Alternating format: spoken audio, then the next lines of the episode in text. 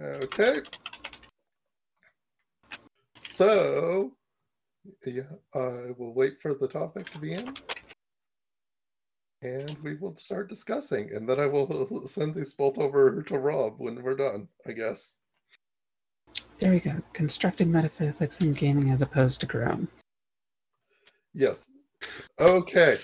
So to so hello robots, hello Catrice. We're going to, to uh, discuss what this uh, the topic today is construction constructed metaphysics and gaming as opposed to grown, which is actual which actually shows that Catrice probably knows what I'm talking about. So- Okay, so what I was specifically referring to is uh, game metaphysics that is specifically engineered into the game rather than metaphysics that happens naturally around the table. Because games all have innate metaphysics that you might not realize you're interacting with, but they definitely exist. Is that something that you want to dispute, Catrice? No, I I think that's actually pretty clear. I could probably find some way to dispute it, but not off the top of my head. Okay, so uh, what I want I want to hear your thoughts on this and what your initial intentions with Seorsa's intended metaphysics is, because Seorsa has a fair amount of intended metaphysics as I would define it. Oh god, probably a lot. To to get onto this specifically though, because I've used metaphysics in more than one way. Exactly which definition are you working with so I know what to, to actually cover?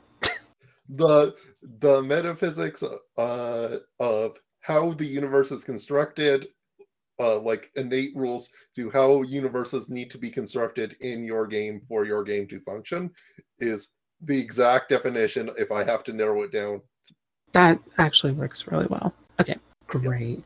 So yeah, the the idea that you have to design the universe in a way that actually works for the game to work. Um, that actually is something that I put a lot of thought into for my game Seorsa, because there's a lot of stuff in it that the only way that this works is because the setting allows it to work.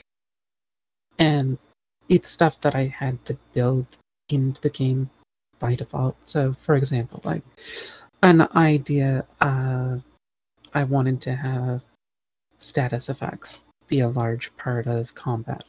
Like in a normal game, it's like, okay, I'm going to cripple the enemy, I'm going to hamstring them. It's like, okay, you've crippled this enemy, they're never moving like at full speed ever again without like months of rest kind of thing.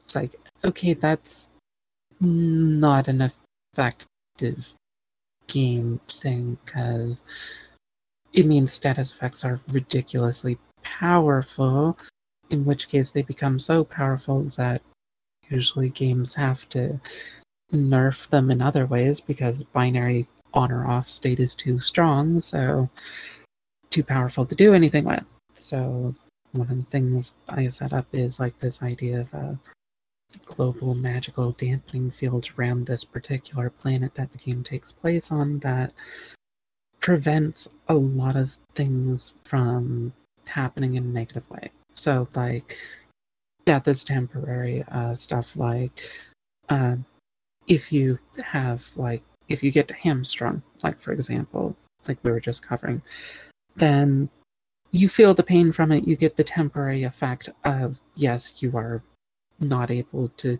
move the muscles in your leg properly anymore. Like you have the mechanical effects of it temporarily, but it is not actually physically harming you. It just feels like it, and then it goes away. So you can apply status effects like setting someone on fire, and you don't need a fire extinguisher nearby. They will eventually go out on their own, and it probably won't have killed them. Maybe. and even if it did, they'll be back in a week. Yeah, that actually it'd probably be like overnight or even less. But the point is, like, this is something that's built into the setting in such a way that if this did not exist, you couldn't really have these mechanics take place. Uh, same thing, like the purpose of the game, like a lot of the backstory, a lot of everything revolves around the idea that the metaphysics in this setting is that um, to become like a godlike entity, to ascend beyond mortality, basically focuses on the idea that you understand yourself at such a intrinsic degree that it's not just like oh i really like fire there before i become the god of fire it's more like you become like the embodiment of this concept is the thing that you value above all else like you're not just a pyromaniac kind of thing you are the very essence of what it is to be a firebug kind of thing. There's probably better examples, and I'm probably on a government watch list now, but whatever, it's fine.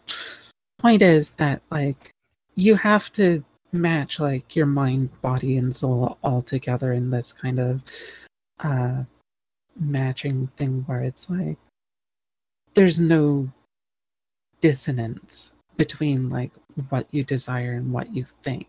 Like if there's any interruption or anything that would prevent you from just doing exactly what it is that you believe to be the most important thing to you I that would prevent you from being able to attain this state of godhood so if you don't have that, basically the whole game falls apart. Now, this works in other games as well to a degree. Like it, most other games aren't quite as picky about this kind of thing. Uh, for example, there's an innate metaphysics in uh, I'm going to say about 90% of RPGs where fire does not work like fireworks. Fire is generic is just a generic thing that hurts and doesn't have any other properties except maybe being big and occasionally spreading, but yeah, like fire does have metaphysical properties in some games though. So uh for example, um since a lot of games are based on elements. Mm-hmm. Like especially the four Greek elements that we're most used to, like the earth, air, fire, and water thing. Like, yes, the, the, the thing that the old reality is clearly constructed from. Yes. Yeah, well, in many games it is constructed from those things, and fire may not just be fire for the sake of being fire, it might actually be something more than fire. Like, there are definitely games that do more with it, like magical fire in D&D for example is not the same as regular fire. Like magical fire does not innately go out on its own. Like if you have a fire elemental from the elemental plane of fire, it's not the same thing as just yeah, I started like a fire in my fireplace. It's like these are two very different things. One of them's a more pure form of the idea of fire rather than just a physical embodiment that happens to be uh, rapid oxidization. So it it does have some differences there. Like there would be a difference between something that is pure a hundred percent, the purest water that it's absolute H2O, that's it, nothing else, no contaminants, nothing in it. Like, this does not exist on Earth, even if we screen for it and purify the water like a hundred times in a row. There's like still small amounts of things that are not pure water in it. Like, uh, laboratory conditioned distilled water is actually extremely close to being pure water. It is extremely close. It's just yep. not a hundred percent Exactly. It's you can get it close enough that you can use it in like a nuclear reactor and it won't cause problems. But there's always going to be like small, tiny contaminants in it. It's not 100% pure. It's close enough for basically any mundane physical thing that we can think of, but it's it's not the same thing as pure water as you'd get on like the idea of magical water, which is just water, nothing else, just pure water. And that might actually make a difference in some settings. Like if you have a being that needs to feed on pure water and you give them salt water, this might kill them.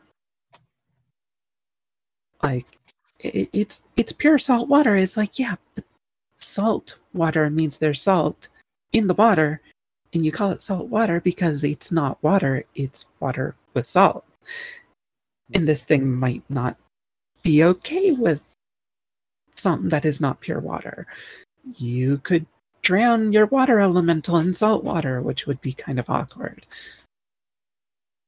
That actually sounds like something you'd get out of Shadowrun off the top of my head. Yeah, that does actually sound like something. Yeah, Shadowrun is okay. So Shadowrun is simultaneously a very good example for this for this and a horrible example because it has a lot of implicit constructed metaphysics, but absolutely no intentional constructed metaphysics. Is what I would say. Yeah, it's it's weird in that way. Well, there are some things that are constructed intentionally, but you mostly find them in like the novels and such. Mm-hmm. But the issue is that the way they've set up their world is like there's a lot of different ways to do magic, for example. So it's like any magic system you can come up with will probably work. So it's like, yeah, I'm I'm mage. I like study uh I study magic as a science. Like if I do this exact thing in this exact order with these exact materials, this exact effect will happen. As long as I do it at this exact day, if I do it on this other day, everything gets fucked up. Because, you know, they're like that kind of thing. But the idea is that there are rules that you could learn for that kind of magic. Or you could contact a spirit instead and do magic in a completely, totally different style of way of doing things, and it still works. More to the point, and what's more interesting about the like what has more innate uh how should I phrase this reflection on the magic is both of those produce similar results or results that echo and reflect in a, the same way, if that makes sense. Like yeah, kind of like you get basically the same end result for the most part, even if you go to the through it through a different path to get there. Unless you meant it in a different way.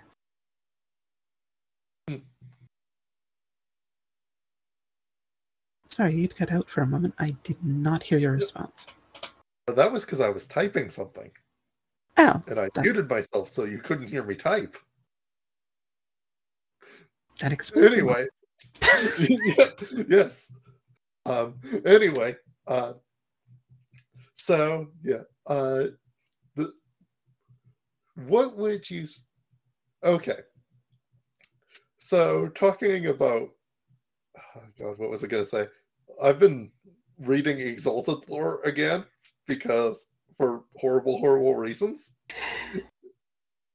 Uh-huh. I'm not angry. I'm just disappointed. Actually, I'm not. Go on. I just wanted an excuse to say that. yeah, that's fine. Um, anyway, uh, so Exalted uh, thinks that it its uh, physics is works a very certain way, but in practice, the implications of its physics do not line up with what it states its physics to be, which is interesting. I mean, I can see that in a lot of fantasy settings. Like, yeah there's a lot of things that if you say, oh, yeah, this totally works this way, and then it's like, okay, so if we follow how this works logically, then this other thing must work this way. Also, the planet must explode. In fairness, creation wouldn't explode because creation's already exploding. Okay, in that particular case.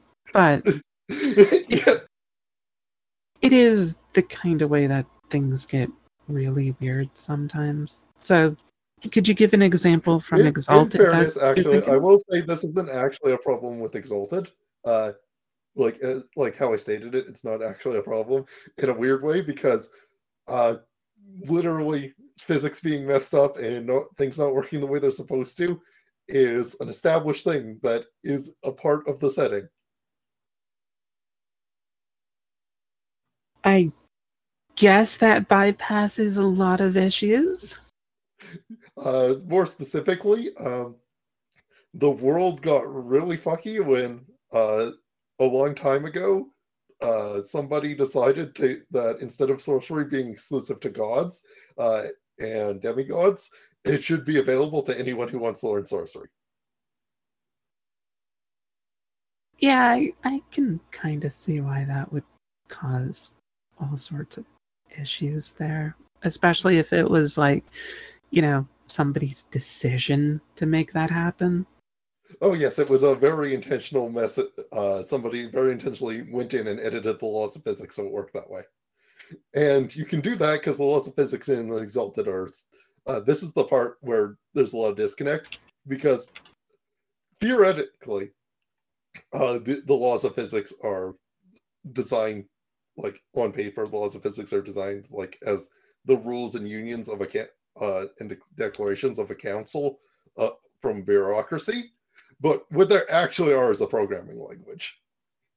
Yeah, Which- that makes sense. I mean, that might actually be how they work in reality too. It's weird. But this means you basically had Prometheus gave fire to man, and in fire it was fireball in this case. uh, sort of.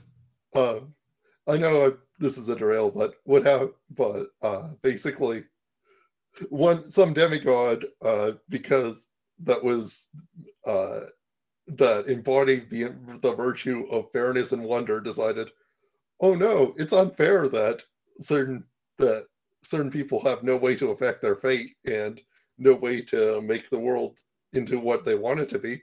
I should fix that. And See- unfortunately, they had the power to do so. This is one of the arguments about, um, you know, fairness may not necessarily be a good idea in a lot of cases. Because just because something's unfair doesn't mean it doesn't work. Yep. You can have a totally fair system which is horribly broken. It's like, Uh, yes, an eye for an eye is totally fair.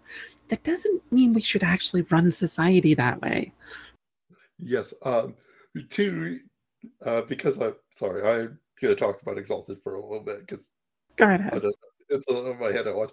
And there's like a lot Exalted is a bunch of interesting ideas that were handled there. Questionably. Anyway, uh, so one of the major uh, things that screwed up the world of Exalted was they made a bunch of people that embodied virtues perfectly and had them run the world. And what happened was uh, they caused a lot of problems by um, How could that not have been the case? I mean, sorry, uh, nobody could have seen this coming. nobody could have seen this coming. Sol Invictus rules heaven perfectly too. Uh, Sol Invictus does not rule heaven. Uh, I mean, Sol Invictus doesn't rule heaven perfectly. Clearly, Sol Invictus is the one running heaven. Nobody else. Sorry. Uh, so, oh god. Yeah, that, that's about all I wanted to say about that. Uh, because not, I will go down a major rabbit hole. But, No, it is still a good point, though, that, like, even just that, it's like, this is part of the metaphysics in the game is that, like, oh, we had individual people that embodied certain virtues or concepts or ideas, and we made them able to do this this idea like the embodiment of fairness. And it's like okay that's a probably not a good idea. B giving them anything to enact this concept of fairness to everybody else probably a worse idea. Yeah um very specifically like the very start of exalted setting in the first place is okay so a bunch of titans uh these are the primordial gods standard term for primordial gods uh created create uh, made creation out of chaos because they wanted to define parts of chaos to put their ideas down. And what and when they made creation, they also created up uh, they also were like messing around with concepts and went, you know what? We should make a perfectly virtuous individual who embodies all virtues. And uh, when the perfectly virtuous uh, individual who embodies all virtues saw his creators for about 30 seconds, went, oh god i need to i need to destroy all these people because they, they are, are they are incredibly terrible actually and they and everything they're doing is just creating nothing but cruelty and suffering in the world they created so mm-hmm. but none of the gods are were and were allowed to you know fight the titans because that was built into the programming so what the gods did was they gave their divine essence to mortals to because mortals don't have a restriction for not killing titans because you know why would why would you give why would you prevent uh ants from being able to hurt you like what why would that and thus bullet ants were invented yeah basically um, yeah and that's just basically, and things have just been going, getting steadily worse from there. Uh, in fairness, they did destroy the Titans, and that was probably a good thing. Probably. Yeah, it it is odd though that these kinds of things come up as fairly consistent within mythologies, like the idea of oh, we're gonna make this being of like pure goodness. It's like define goodness. yes. It's like you might have maybe bitten off a little bit more than you can chew there. Or like it doesn't have to be like that uh pure goodness, but pure anything. Like yeah, theoretically, constructing such a thing would be easy for a divinity to grasp, or something that is defining these things from the basic building blocks. But unfortunately, uh, we have to do people who have to like go back and try to figure out how to do things from that perspective, and uh, that is where the impossibility lies. I don't think it's even just the impossibility. It's more so the issue that when you create something that is pure of anything, like a pure distilled embodiment of a thing. It's not going to tend to behave in a way that you desire, regardless of what the nature of that base thing is, because usually it's tempered by other concepts around it. Like it doesn't exist in a vacuum usually. So it's like if we look at the thing like oh uh fire or humility or any of these concepts like they're usually not a huge problem because it's like oh well fire's not really that bad. You can do things to put it out. Like it needs oxygen or some sort of fuel to fire to maintain the fire. It's not just fire as it exists as an idea. It's it's it requires fuel to burn. It requires actual stuff to burn on. Like if you do not have something to burn then there's no fire. You can put a fire out. If you put the embodiment of fire into a location it's like it no longer has that limitation. It's going to start doing things that you don't want it to do because it's now an isolated concept. It's not limited by the other things around it. It's like, yes, we surrender we surrounded this pure god of fire with water. Oh, they have set the water on fire. We did not consider that a possibility. It's like, well, maybe you should have. yeah. Uh, uh, uh, so there's something that we're like getting at that I don't actually believe a lot here, and that's entirely on me. And that's you do not need a perfectly logically consistent world. You do not need your physics to make 100% sense.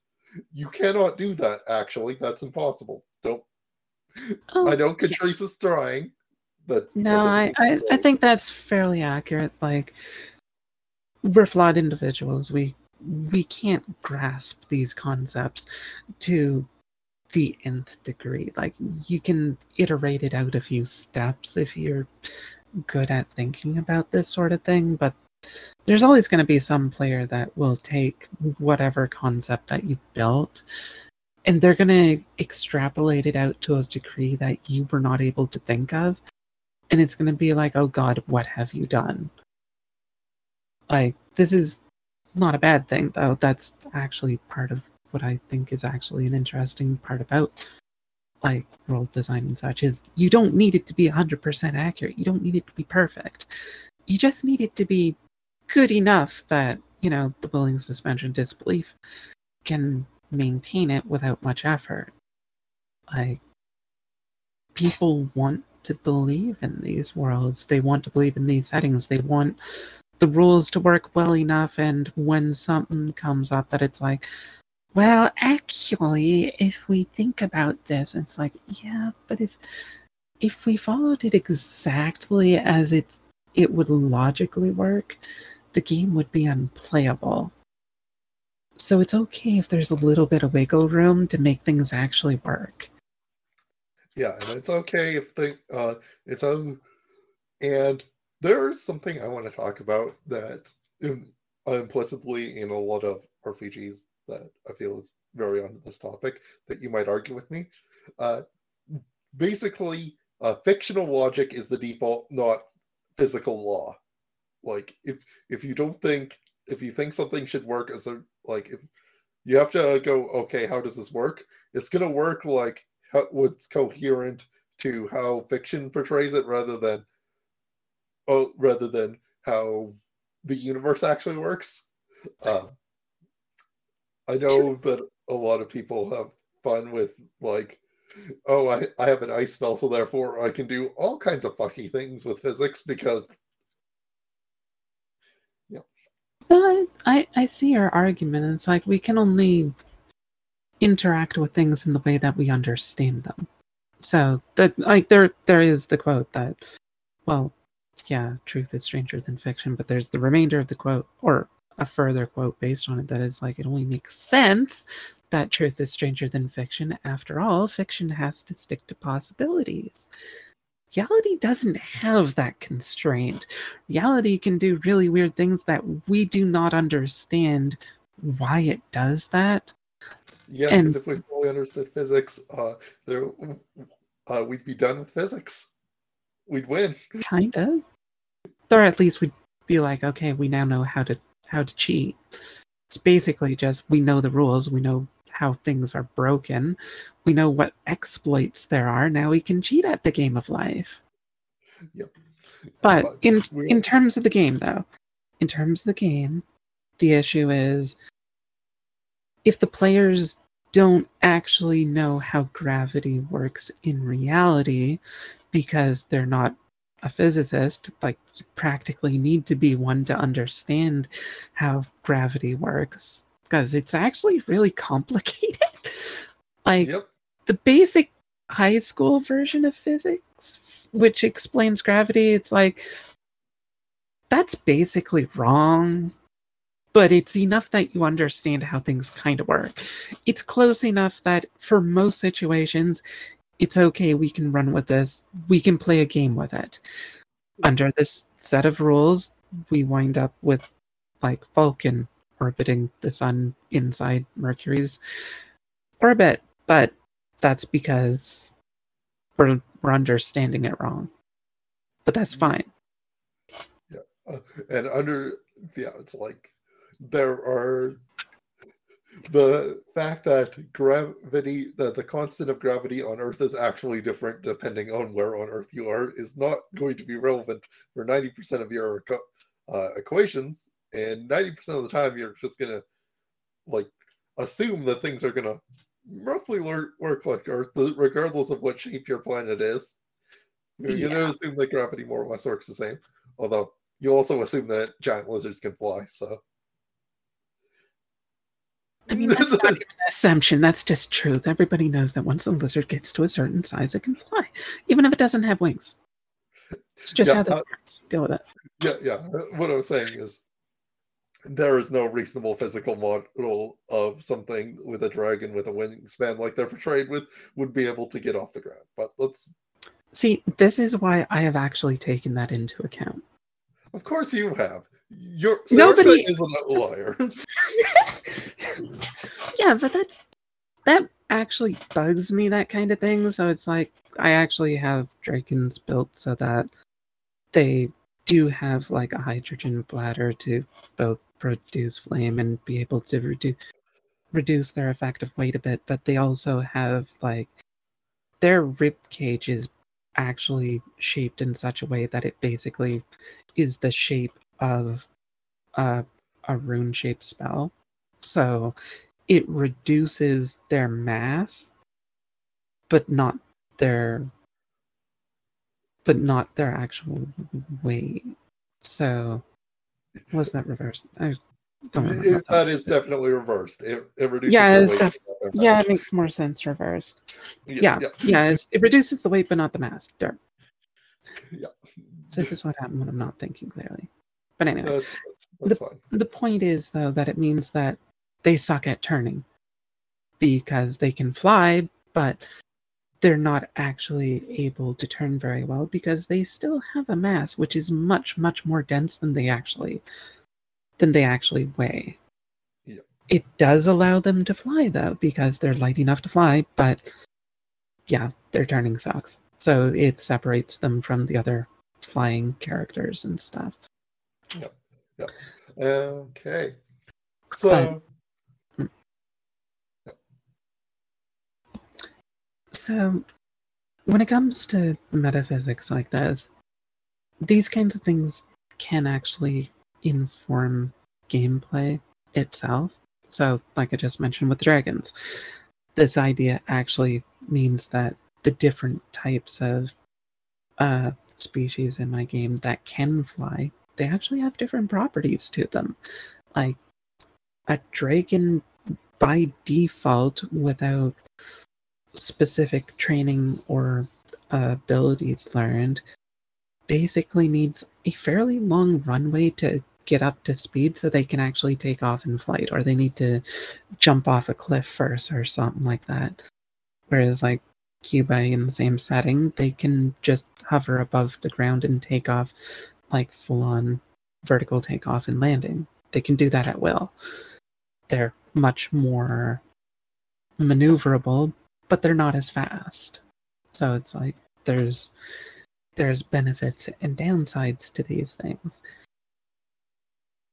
But it's only because the metaphysics of the game world itself existed that this mechanic actually got built into the game. But it's actually kind of a good mechanic because it means that even if you have two characters with flight, they actually don't work exactly the same way in how they fly. Like, to some players, they'll actually not like that. They won't like that. The idea is, oh, well, it's not flight is flight. It's like there's different types of flight. But for some players, they'll really like that. Okay, you might be the really fast flyer, but I can do loop de loops and you can't, kind of thing. Like that could actually be useful in certain circumstances. Like for example, if if there if your guardian angel decides that uh, a good challenge that would teach the team cooperation is we're going to have an obstacle maze, and one of you can, and the dragon's going to immediately fly over because you know I'm a fucking dragon. And if it has random springs that launch things into the air, that launch the walls into the air intervals, that's going to stop the dragon, but it's not going to stop the cubi, really. Kind of, though. Let's let's be fair. In this case, like the dragons' c- concept is, they tend to go through walls. Yeah, I guess that was a bad example.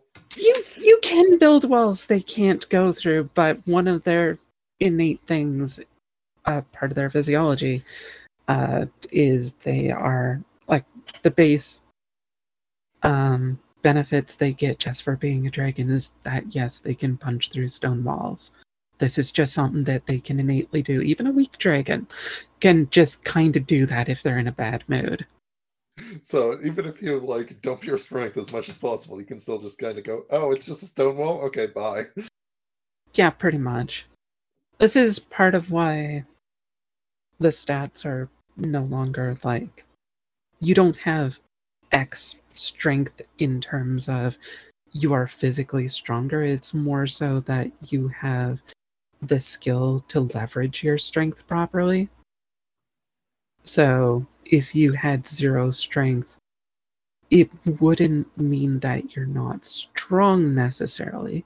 In most cases, it would. It would, but you could have somebody who has enormous amounts of brute force at their disposal, but they have no way to accurately aim it at a specific target, kind of thing.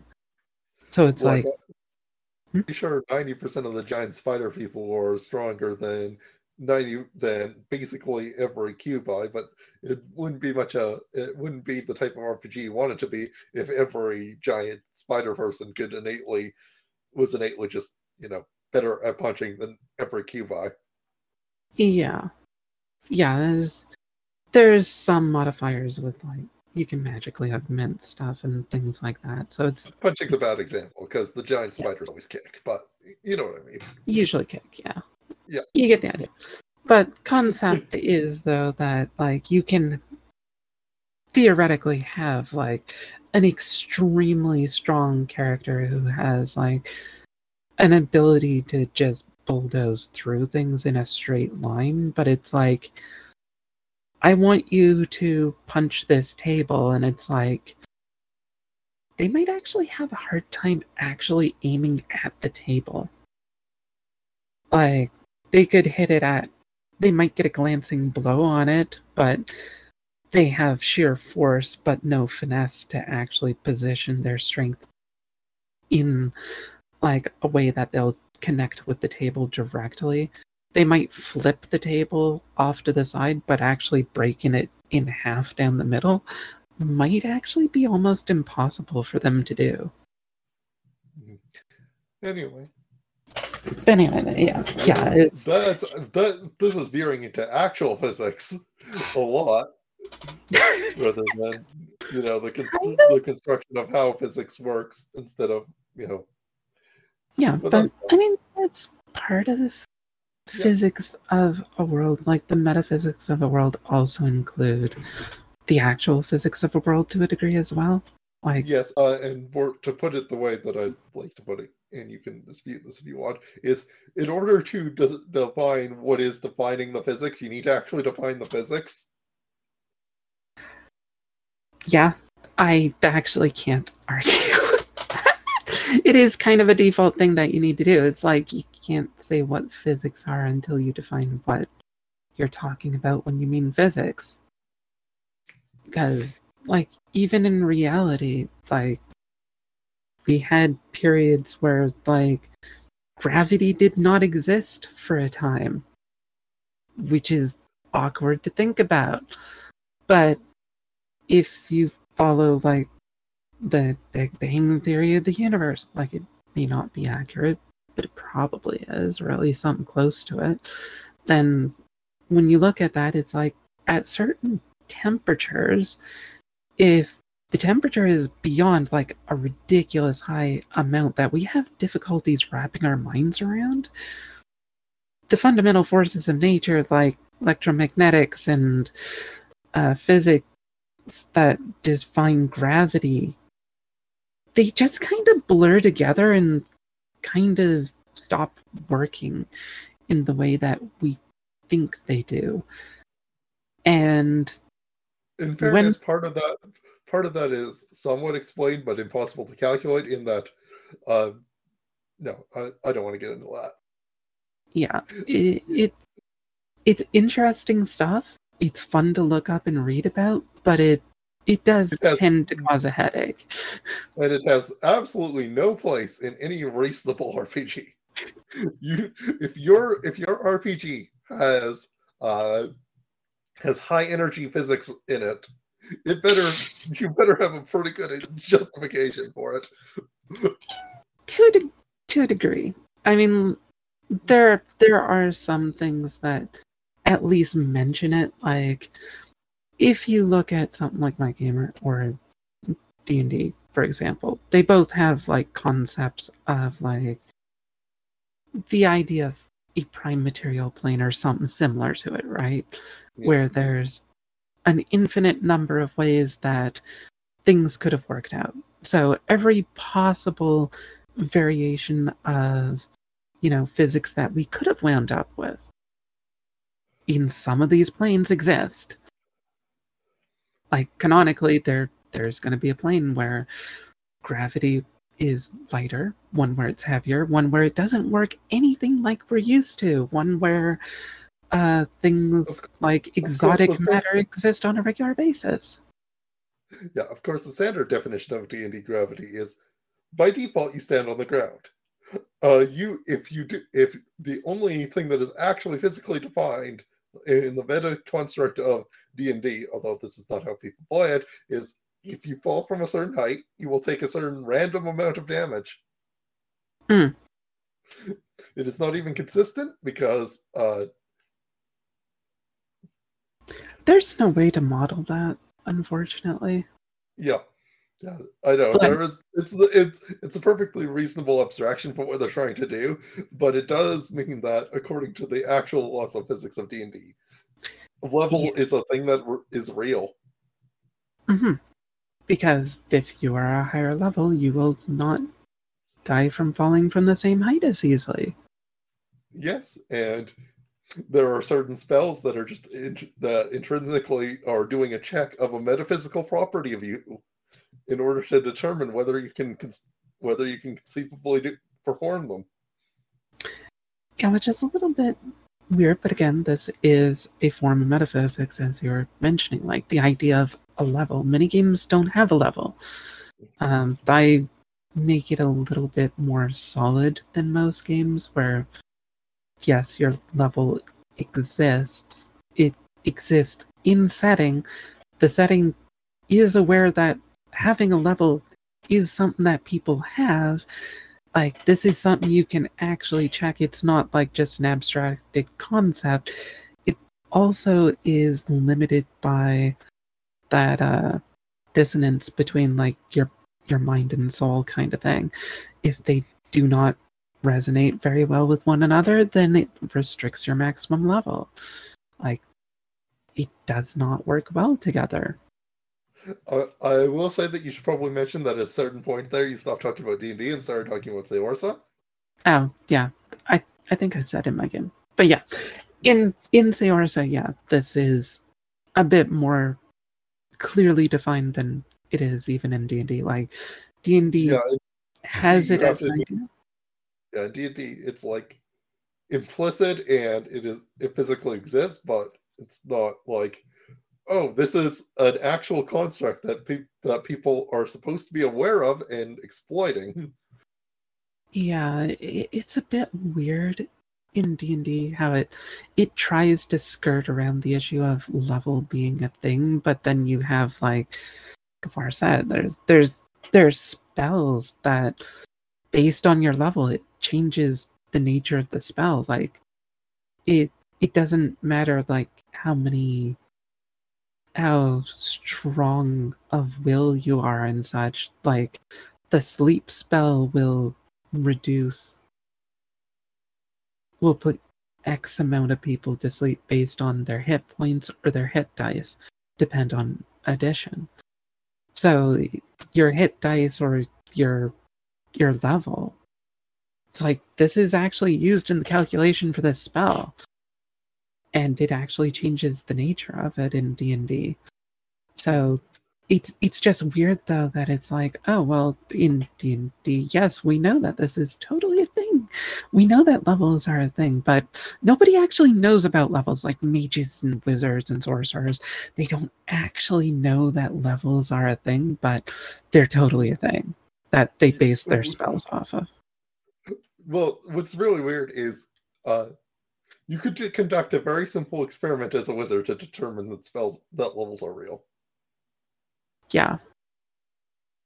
Yeah actually i mean we could determine that in reality as well. And to be entirely truthful i'm not entirely certain that levels may not exist.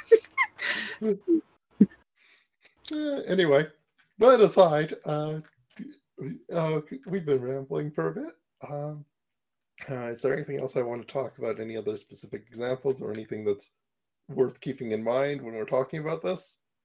I'm drawing a blank, but so Catrice, do you have anything you want to talk about?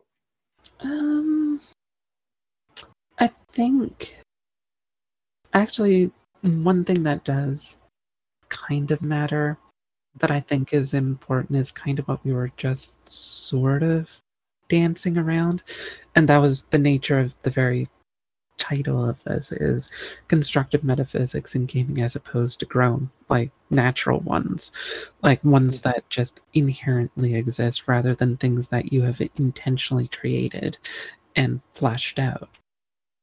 There i do think that there is a substantial difference in between like the idea of say the idea of levels as something that we've included within the system, but and it kind of exists within the game world, but we haven't really thought about it. It wasn't something that we built into the setting as an intentional idea that characters are aware consciously that this is a thing.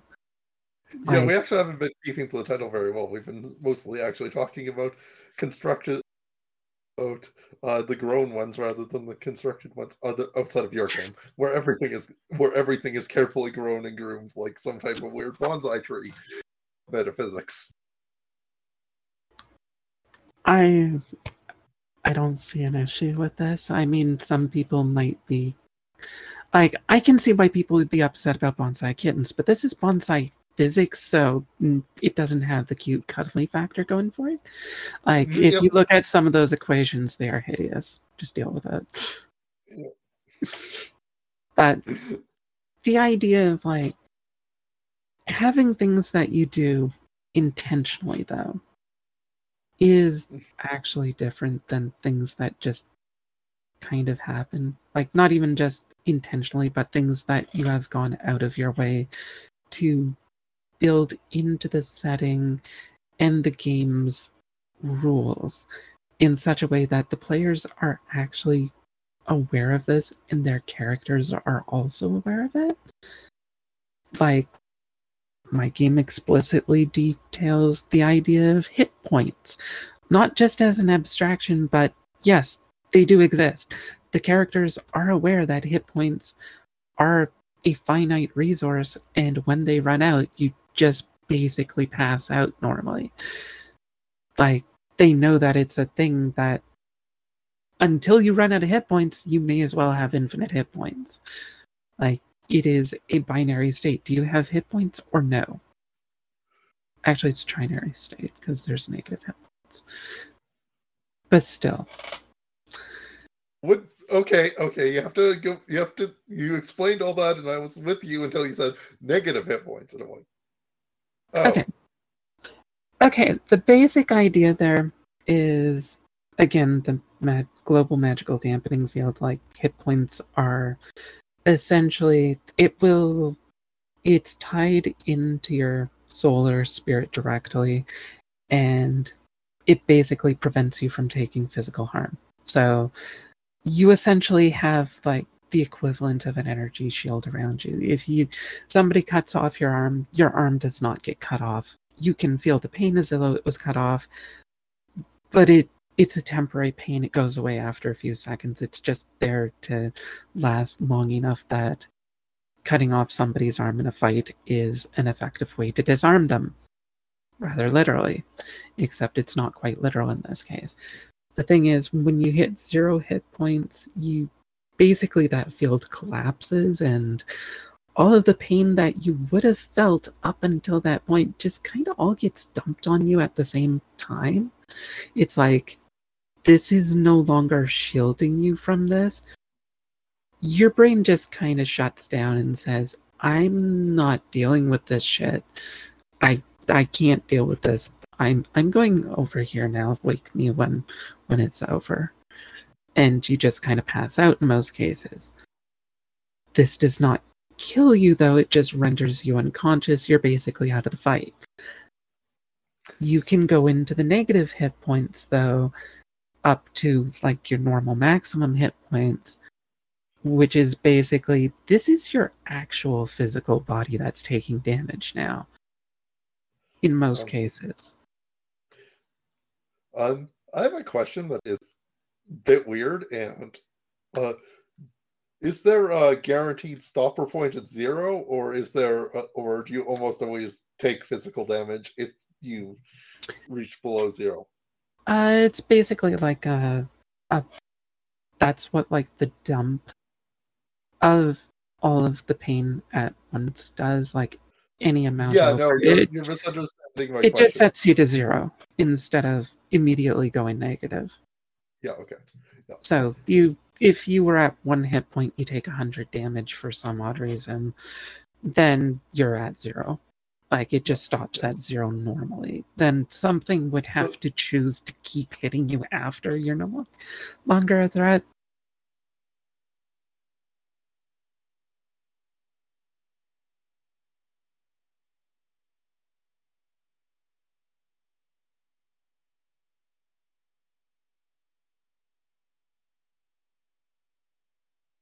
Normal on that like one of the metaphysical rules again Nagetsu have multiple tails.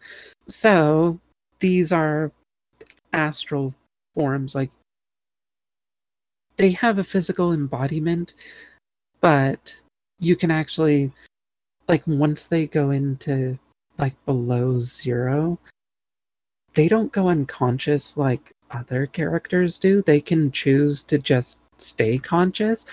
But every time they get hit, it doesn't matter for how much, they basically lose one of their tails because they st- they lose their physical embodiment of the tails and they just have like a magical astral projection of it. So they can take as many extra hits beyond that as they have tails. Once they lose those, it doesn't kill them though, it just basically forces them out of the physical plane. So they basically lose their physical form temporarily and they'll just reform in about a day. Do you reform with the same number of tails once you're fully reformed, or?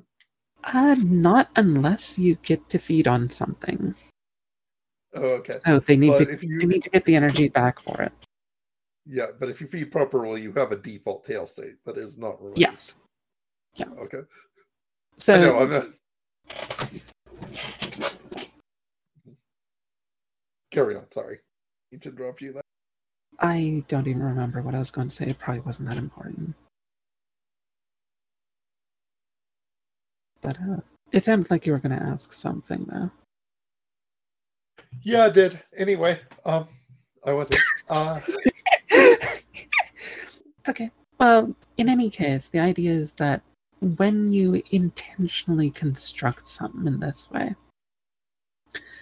it's not quite the same as implicit things that you were not thinking about that just kind of make sense. Like when the players sit down and they're like, okay, I have hit zero hit points. I guess I'm dead, huh? And it's like, that's not really a lot of thought put into it. It's it's like, yeah, you might just say, yeah, when you hit zero hit points, you're dead. It's like, okay, what happens when I rev- revive a zombie? What happens with its hit points at zero? Or a lich kind of character. Like you normally can't kill them if you don't kill like a phylactery or something.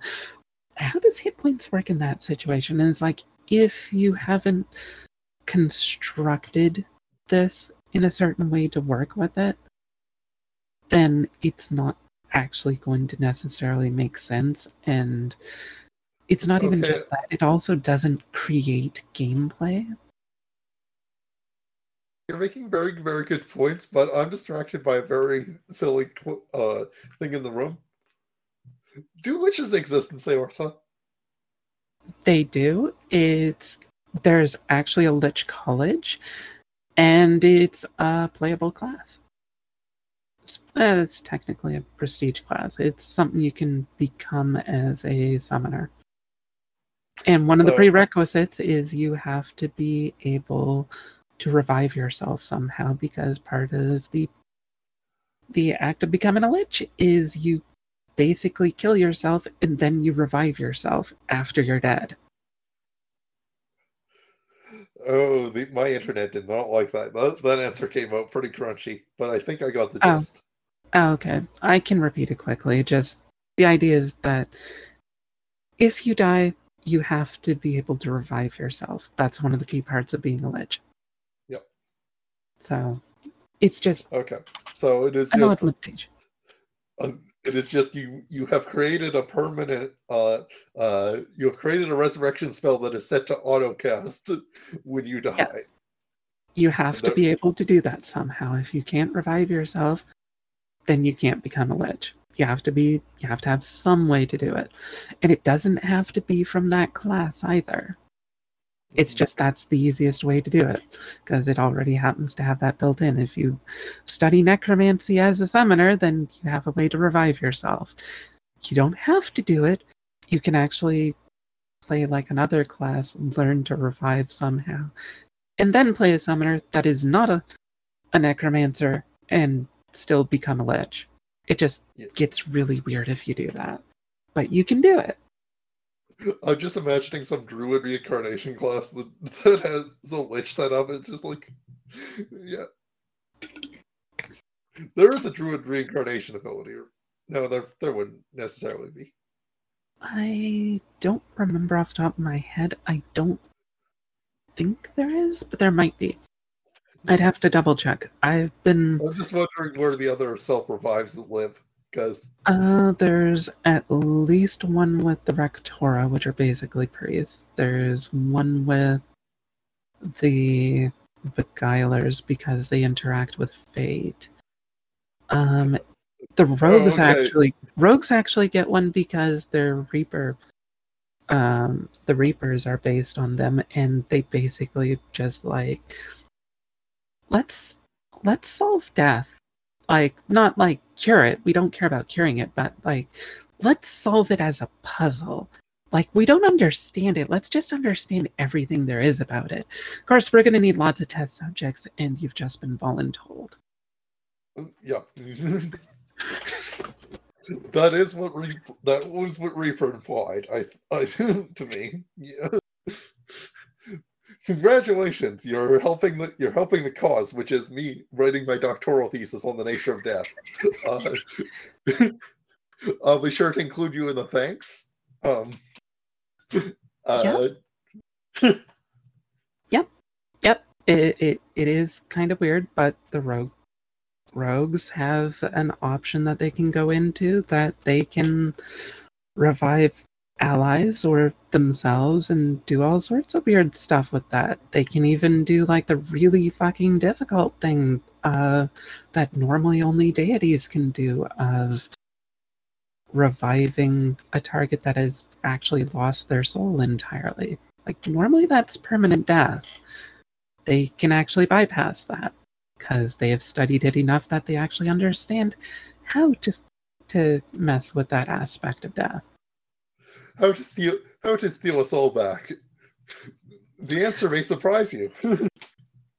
They don't really steal it back. Basically, what they do is they sacrifice a portion of their own soul and they basically recreate you based on their own memories. But because of the nature of how they do that, you lose a small portion of your personality and it's replaced with a portion of theirs.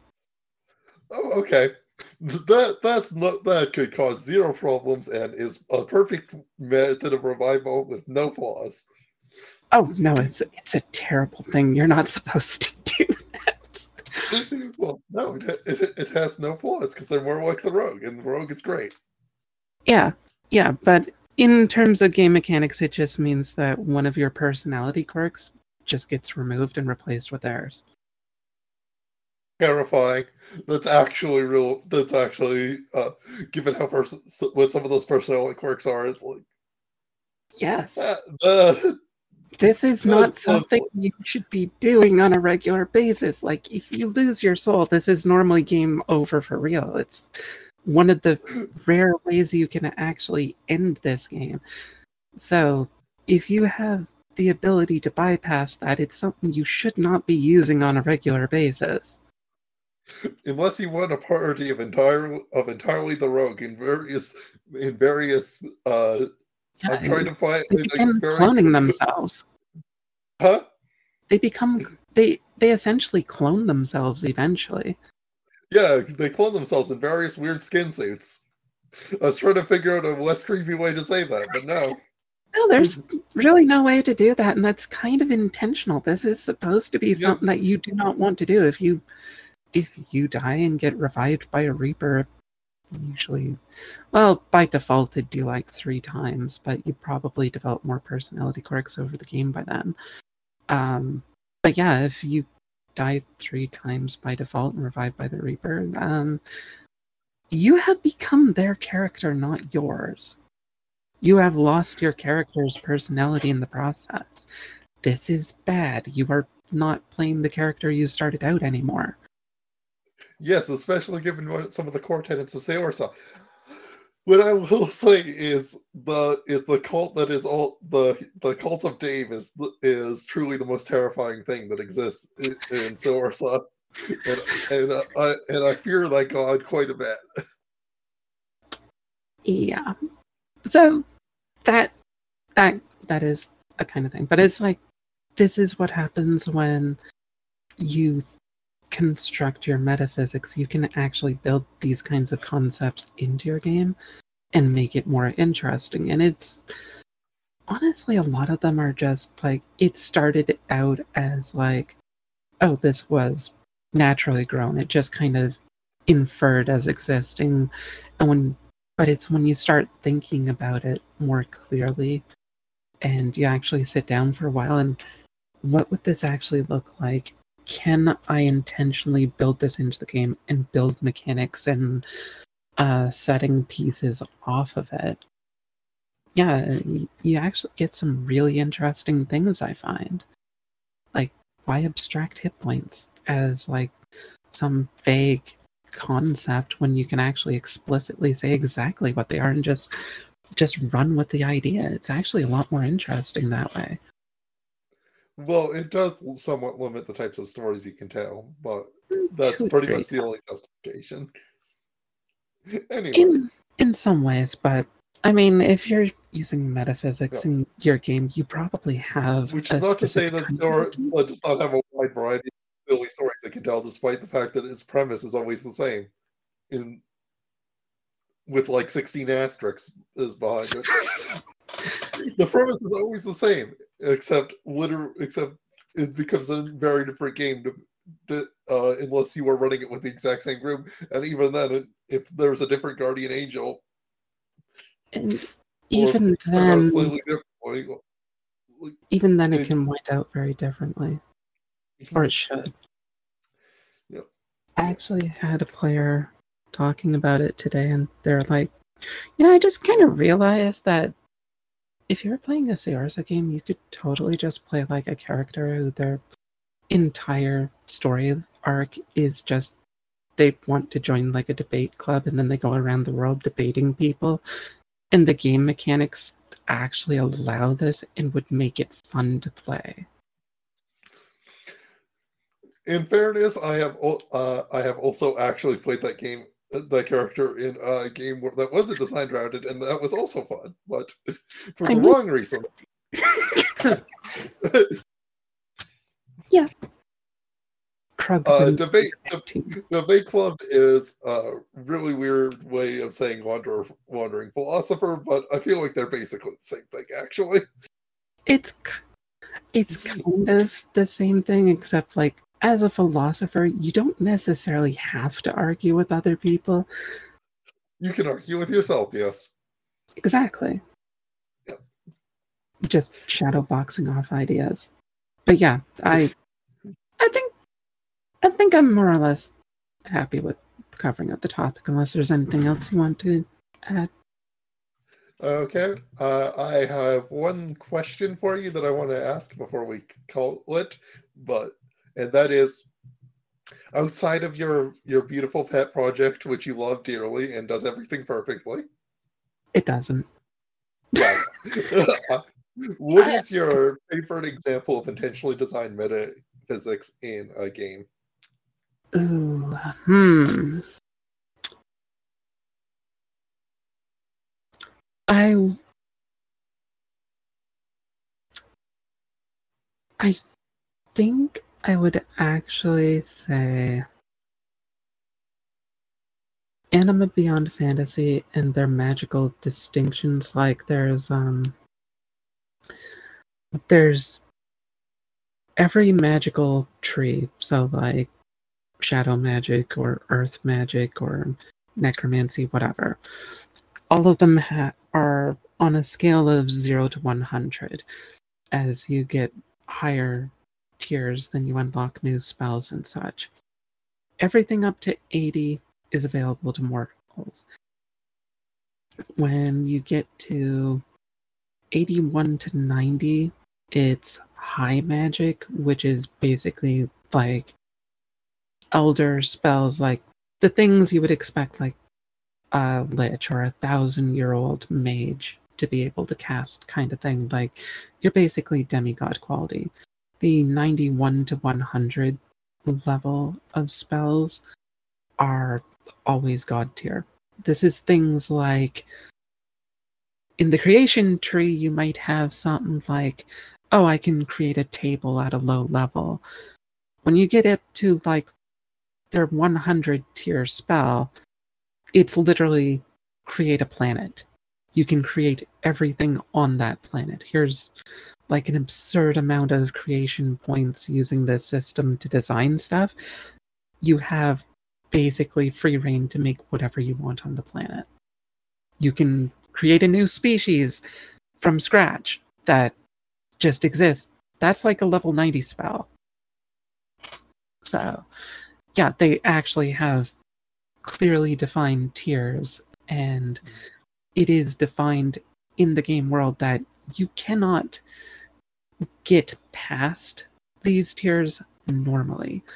Like, you are limited to 80 unless you do some stuff that basically creates yourself as being a higher being. Like you have to do something so that you are no longer merely like a human or whatever you started off as to progress beyond these things. Mhm. Okay, uh, my favorite is the command lore skill from Fellowship, and that is, uh, and that and the text of that is when someone asks something about your character or your people, tell them. When you ask about another character or their people, they will tell you. When you ask the over, about the Overlord, they alone may choose not to answer. If The Overlord is yeah, may choose. The Overlord is the is the GM player.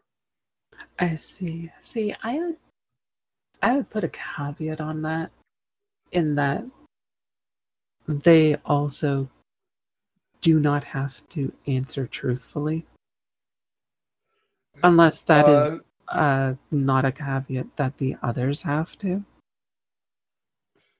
Like they Uh, have to answer, but they don't have to answer accurately. Uh, I feel like misinformation is against the spirit of fellowships. Uh, the nature of discovery in fellowship is what I will say to that as an answer. You cannot properly, cool, collaborate if one player is giving false information, which is why they have the option to say no. But yes, I hope that that and good night, everyone. Thank uh this is this has been Kavlar and Catrice as an episode. I don't know why you've subjected yourself to this. I I assume you're a masochist. Honestly, I don't think this is the worst episode we've done. It's probably not, but still, um, good on you. Um, you get head pats like good girl or good boy or whatever it is that you want to hear be for enduring this. You totally, you totally rocked it by you know sticking through to the end somehow. Unless you skipped ahead to the end, then um, yeah, you need to go flog yourself with a fish. Okay. Anyway, bye.